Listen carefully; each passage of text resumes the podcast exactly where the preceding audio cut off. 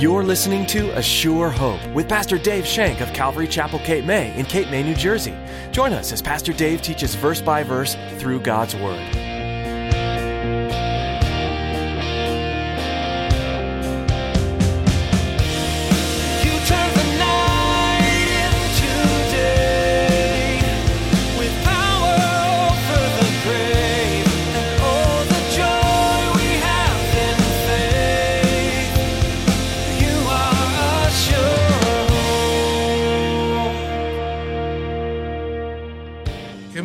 Takes us to the cross, and there is power in the cross. There's power at the cross. There is no higher ground on earth than the foot of the cross. There's no higher ground. At the cross, there's the power to forgive, the power to restore, the power to heal, the power to transform our lives. We should never, ever underestimate what happened there on that cross. We should never take it for granted. In today's message, we'll join Gideon as he meets with God in a powerful way. He witnesses a miracle as he comes to the Lord's table in communion. Pastor Dave tells us that we too need to spend time intimately with God, letting it remind us of the cross. In that time of remembrance, we'll find God's unrivaled power. Now here's Pastor Dave in the book of Judges chapter 6 with part 2 of his message, A Question of Faith.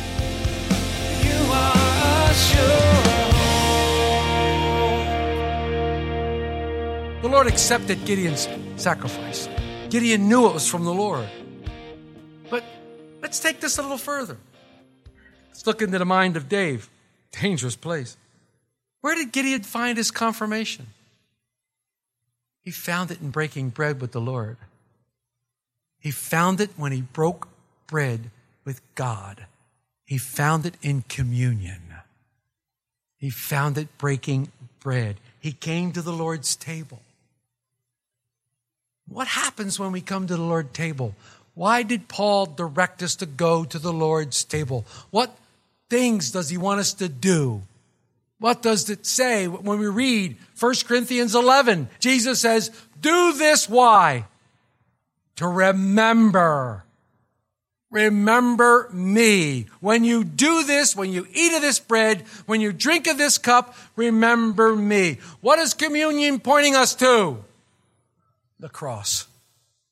Communion is pointing us to the cross.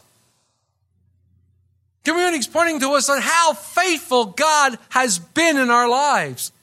Communion is pointing us to God loved us so much that he gave his only begotten son to die for us on a cross, that whosoever should believe in him should not perish but have everlasting life. God is ever faithful to his promises, and that's what communion does. It reminds us of the promises of God. Communion here, as we commune with the Lord, we reflect upon our hearts. Our hearts are reignited. They should be as we're sitting before the Lord. That's why I always try to lead you through and have you sit before the Lord so that your heart will be reignited, so that your heart will be inflamed by God. We reflect and we become restored. God restores us during communion, our hearts are repaired. Our lives are repaired during communion. We're reminded of just what He went through and experienced to save us. Communion takes us to the cross, and there is power in the cross. There's power at the cross. There is no higher ground on earth than the foot of the cross. There's no higher ground. At the cross, there's the power to forgive, the power to restore, the power to heal, the power to transform our lives. And we should never, ever underestimate what happened there on that cross. We should never take it for granted. Going through a struggle today? You're questioning what the Lord might have you do? So oftentimes we can find the answers at the table of the Lord. So oftentimes we can find answers with communion with God, where we sit with God and commune with Him. Can find the answer at the table of the Lord as we reflect upon the cross and its significance. Because when we looked at the cross, we see Jesus. Gideon wanted to make sure that it was God who was speaking to him. And the Lord graciously accommodated his request. This was some request. This was some request.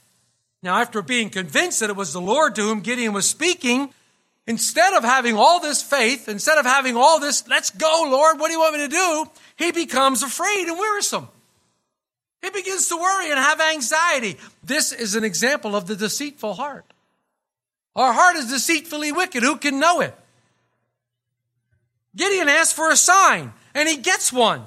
But then he's afraid. Now I'm going to die. I saw the Lord. I'm going to die.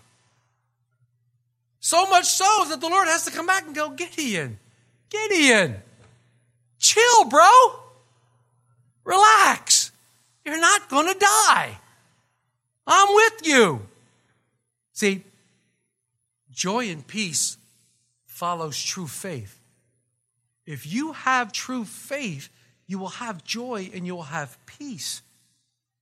But if you're in turmoil and you're in unbelief, I can guarantee you have fear and worry. You have fear and worry when you're in unbelief. But when you are in true faith, you have joy inexpressible, Peter calls it. There should be such a joy flowing from your heart. People don't even be around you. Get away. You glow too much. The shining light of the Lord should be about you, and you should just shine. God gave Gideon a message of peace to help prepare him for the battle that was to come. We cannot face the enemy without this confidence. We need this confidence to face the enemy.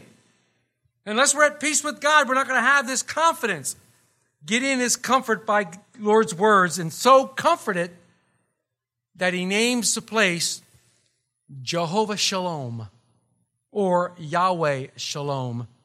The Lord is the peace. Jehovah Shalom. I like that. Gideon realized that in and of himself, he can't do a darn thing. He can't do anything. When we are asked to accomplish a task that we think is beyond us, we must trust in a God who loves us and a God who knows what he's doing. Let me give you some examples of what God said to people that he has called. He called Abraham, and in Genesis 18 14 said, Is anything too hard for God? In the Gospel of Luke, we're told that nothing is impossible for God. Job discovered that nothing was too hard for God in Job 42 2. Jeremiah admitted also that there was nothing too hard for God in 32 17. And the Apostle Paul says, I can do all things through Christ who strengthens me. Philippians 4 3. Gideon was told. Gideon believed. Then he became fearful with the confirmation, and the Lord had to come back to him. This is how gracious the Lord is. The Lord could have just said, Yo, Gid, I'm going after somebody else, man. I, you know, I, go back to the wine press, thresh some more wheat. I'm going to go find somebody else. But no, the Lord sees the finished product. He knows what he can get from Gideon. He knows, even with Gideon's small, tiny faith, and it's going to get smaller here in a couple more verses. In verses 25 through 31, Gideon is put to a test. Gideon is put to a test by the Lord, and I think he does it for several reasons. One of them we're going to talk about a little bit. But the second reason is that he wants them to stand out to the nation. He wants them to be looked at as, ooh, by the nation. So he gives them this little test. I call it, it's time for Gideon's consecration. Gideon has been called. It's been confirmed. And now the Lord is going to consecrate him, prepare him for this work, anoint him, get him ready for the work that he had to do. There was a problem in Gideon's family. There was a problem in Gideon's family. They were idol worshippers. And this issue had to be dealt with before Gideon could move on. This issue of idol worship had to be dealt with before Gideon could move on because the Lord could make him deliverer. In other words, the Lord was telling Gideon, I have chose you to do something mighty against the Midianites, but you're going to have to do something about your family first. Let's read 25 through 31. Now it came to pass the same night that the Lord said to him, Take your father's young bull, the second bull of seven years old, and tear down the altar of Baal that your father has, and cut down the wooden image that is beside it. and build up an altar to the Lord your God on top of this rock in the proper arrangement, and take the second bull and offer a burnt sacrifice in the wood of the image which you shall cut down. So Gideon took ten men from among his servants and did as the Lord had said. But because he feared his father's household and the men of the city too much to do it by day, he did it by night. And when the men of the city arose early in the morning, there was an altar of Baal torn down, and the wooden image that was beside it cut down. And the second bull was being offered on the altar which had been built. So they said to one another, Who has done this thing? And when they inquired and asked, they said, Gideon, the son of Joash, has done this thing.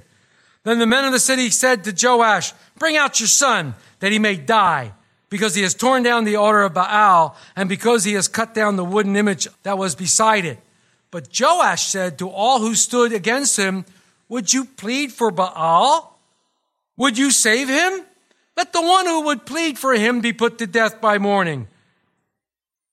If he is a God, let him plead himself, because the altar has been torn down. Wow.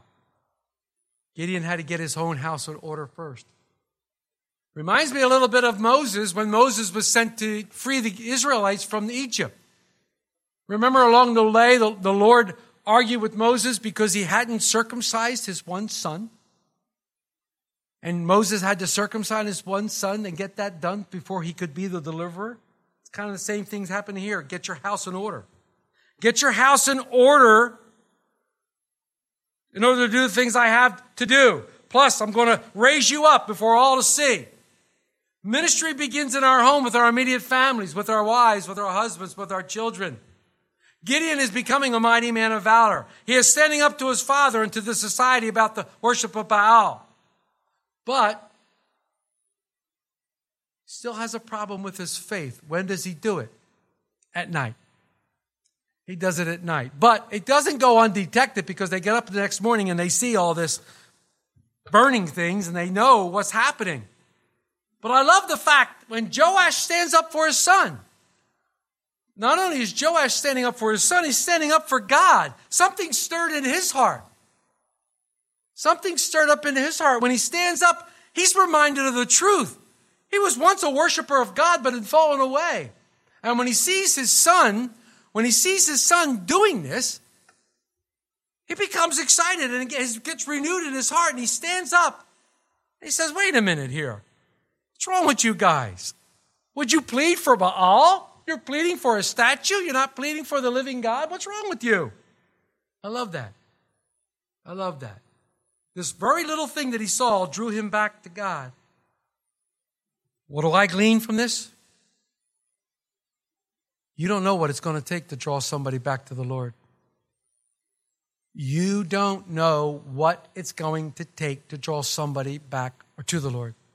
Somebody may have drifted. Somebody may have gone far away. And you're doing things and they're watching you. You don't know what they're going to see. You don't know what they're going to see that's going to stir their heart and bring them back to the Lord. This one act, I think the Lord knew all along that this would happen. I think the Lord knew all along that Joash would come back to him, Joash the father, and he would stand up for his son. We don't know. It is God's work through his spirits to draw men and women to himself. And that's what happened here. Because of this, Gideon gets a new name Jerubbaal. Jerubbaal. Interesting name. Therefore, on that day, he called him Jerubbaal, saying, Let Baal plead against him because he has torn down his altar. Jerubbaal basically means Baal's antagonist. New name for Gideon. Woohoo!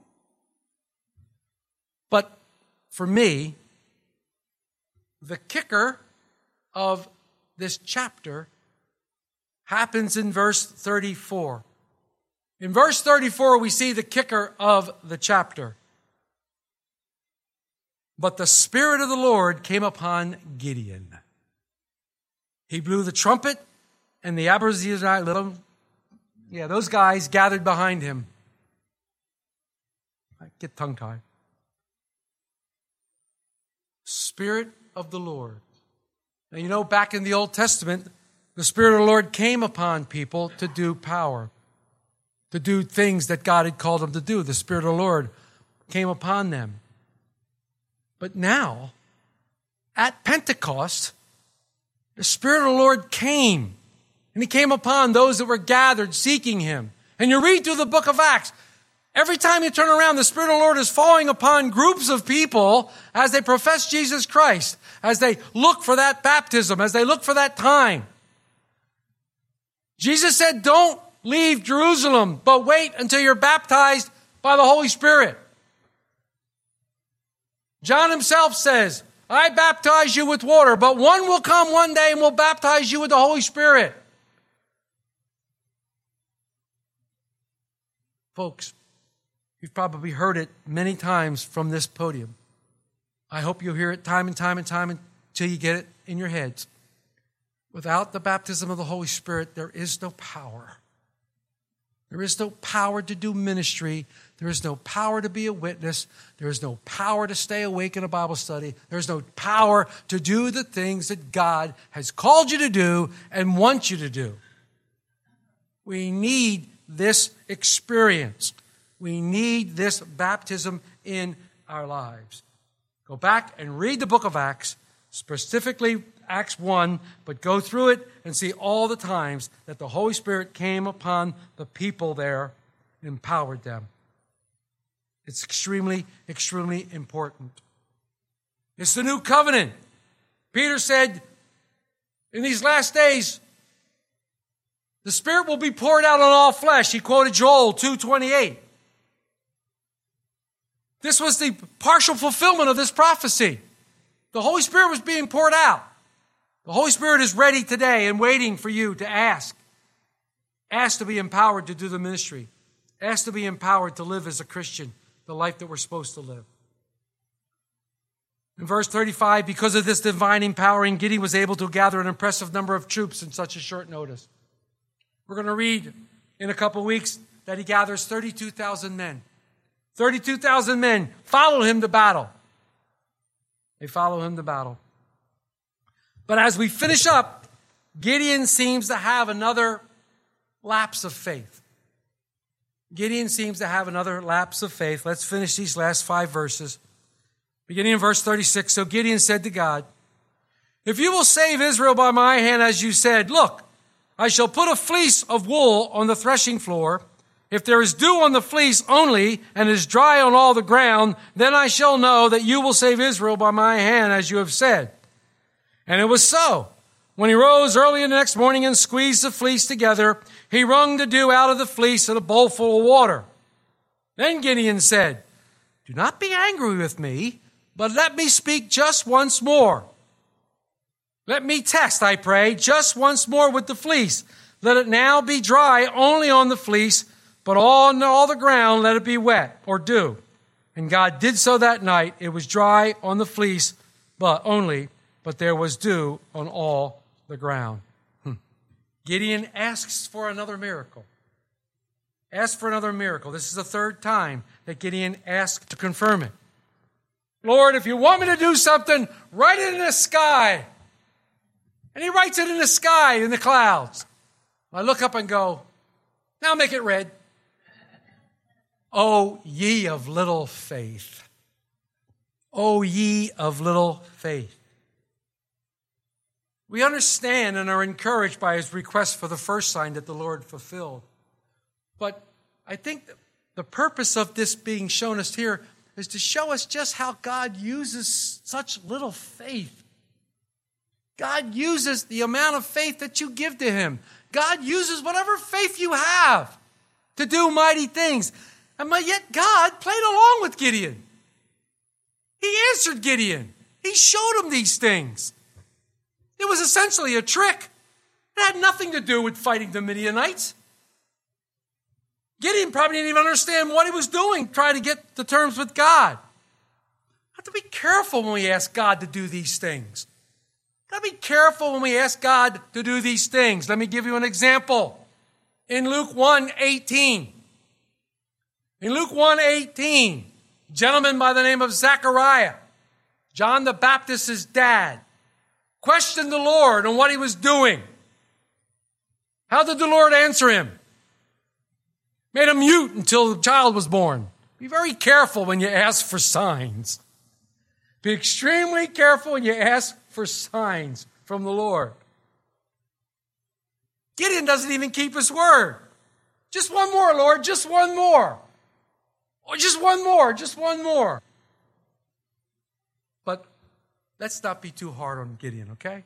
Let's not take Gideon to the task floor because I don't know about you, but I'm just like him. Okay? I don't know about you. You guys have much more faith than I have. I'm just like Gideon.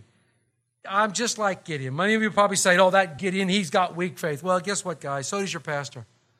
At times, I have very weak faith. I'm just like Gideon. But you know what? As gracious as the Lord dealt with Gideon, so my Lord deals graciously with me. And he'll take the little measure of faith that I can muster up and he'll use it to make things explode and do wondrous things. He'll do the same thing for you. He does the same thing for us. And when you're arguing about Gideon, and when you're saying Gideon was a man of no faith, and he didn't do this, and he didn't do that, and that Gideon, he should have blah, blah, blah. Always remember that the Holy Spirit says something about Gideon. The Holy says something about Gideon in Hebrews, Hall of Faith, chapter 11, verse 32, when he says, written by whomever wrote Hebrews, I believe it to be the Apostle Paul, writes this by the Holy Spirit. And what more shall I say? For the time would fail me to tell you of Gideon. So the Lord has his name used in what we call the Hall of Faith. So God will take the faith you have and he'll run with it if you submit to him and let him do it. Submit to God. Allow the Spirit to come upon you and empower you for the work that God has called you to do. Submit to God. See what happens. I challenge you. I challenge you. Submit to the Spirit of God. Pray that the Holy Spirit would empower you for the work of the ministry, and then let's see what happens. Let's see what happens. We'll give our own test. See what God wants to do with a church who has the baptism of the Holy Spirit, who has the Holy Spirit flowing from them left and right and all over places, who is empowered. Put away those thoughts of negativity. Put away the thoughts of these things don't happen anymore. Put away of the fact that, oh, the gifts aren't for today. Put all that away and test the Lord. Test the Lord to see what he can do. I challenge you to do that. I challenge you to do that in your prayer closet. I challenge you to do that tonight. Test the Lord to see what he wants to do. I can't wait to see the results. Cannot wait to see the results. Surely, I don't mean to call you Shirley, but surely you have the faith of Gideon. Surely you have the faith of Gideon. You are As our time is coming to a close for the day, you don't have to stop studying God's Word. Feel free to read ahead in the book of Judges and find more teachings from this series online at AssureHopeRadio.com. All of Pastor Dave's messages are available to download for free. You can even subscribe to our podcast on iTunes to have updated messages sent right to your computer or phone. Find links at our website. Again, that's AssureHopeRadio.com. We'd love to pray for you as you journey through this life with Jesus, so please let us know how we can do that. Give us a call at 609 884 5821. That's 609 884 5821. We're so blessed to be able to share God's Word with you with each new edition of A Sure Hope. But we want to encourage you to find a local church to attend regularly as well. Being a part of a body of Christ gives you a place to learn and grow with other imperfect people while providing an outlet for your unique God given gifts. If you're in the Cape May area, we'd love to have you come by Calvary Chapel Cape May. Beginning April 12th, we are moving to two services on Sundays, one at 8:30 a.m. and another at 10:30 a.m. Come join us for worship and Bible study, and we do have childcare available. For more information and to get directions, visit AssureHopeRadio.com. That's AssureHopeRadio.com. And that brings us to the end of our program for today. Thanks for tuning in to this verse by verse study in Judges, and join us again right here on A Sure Hope.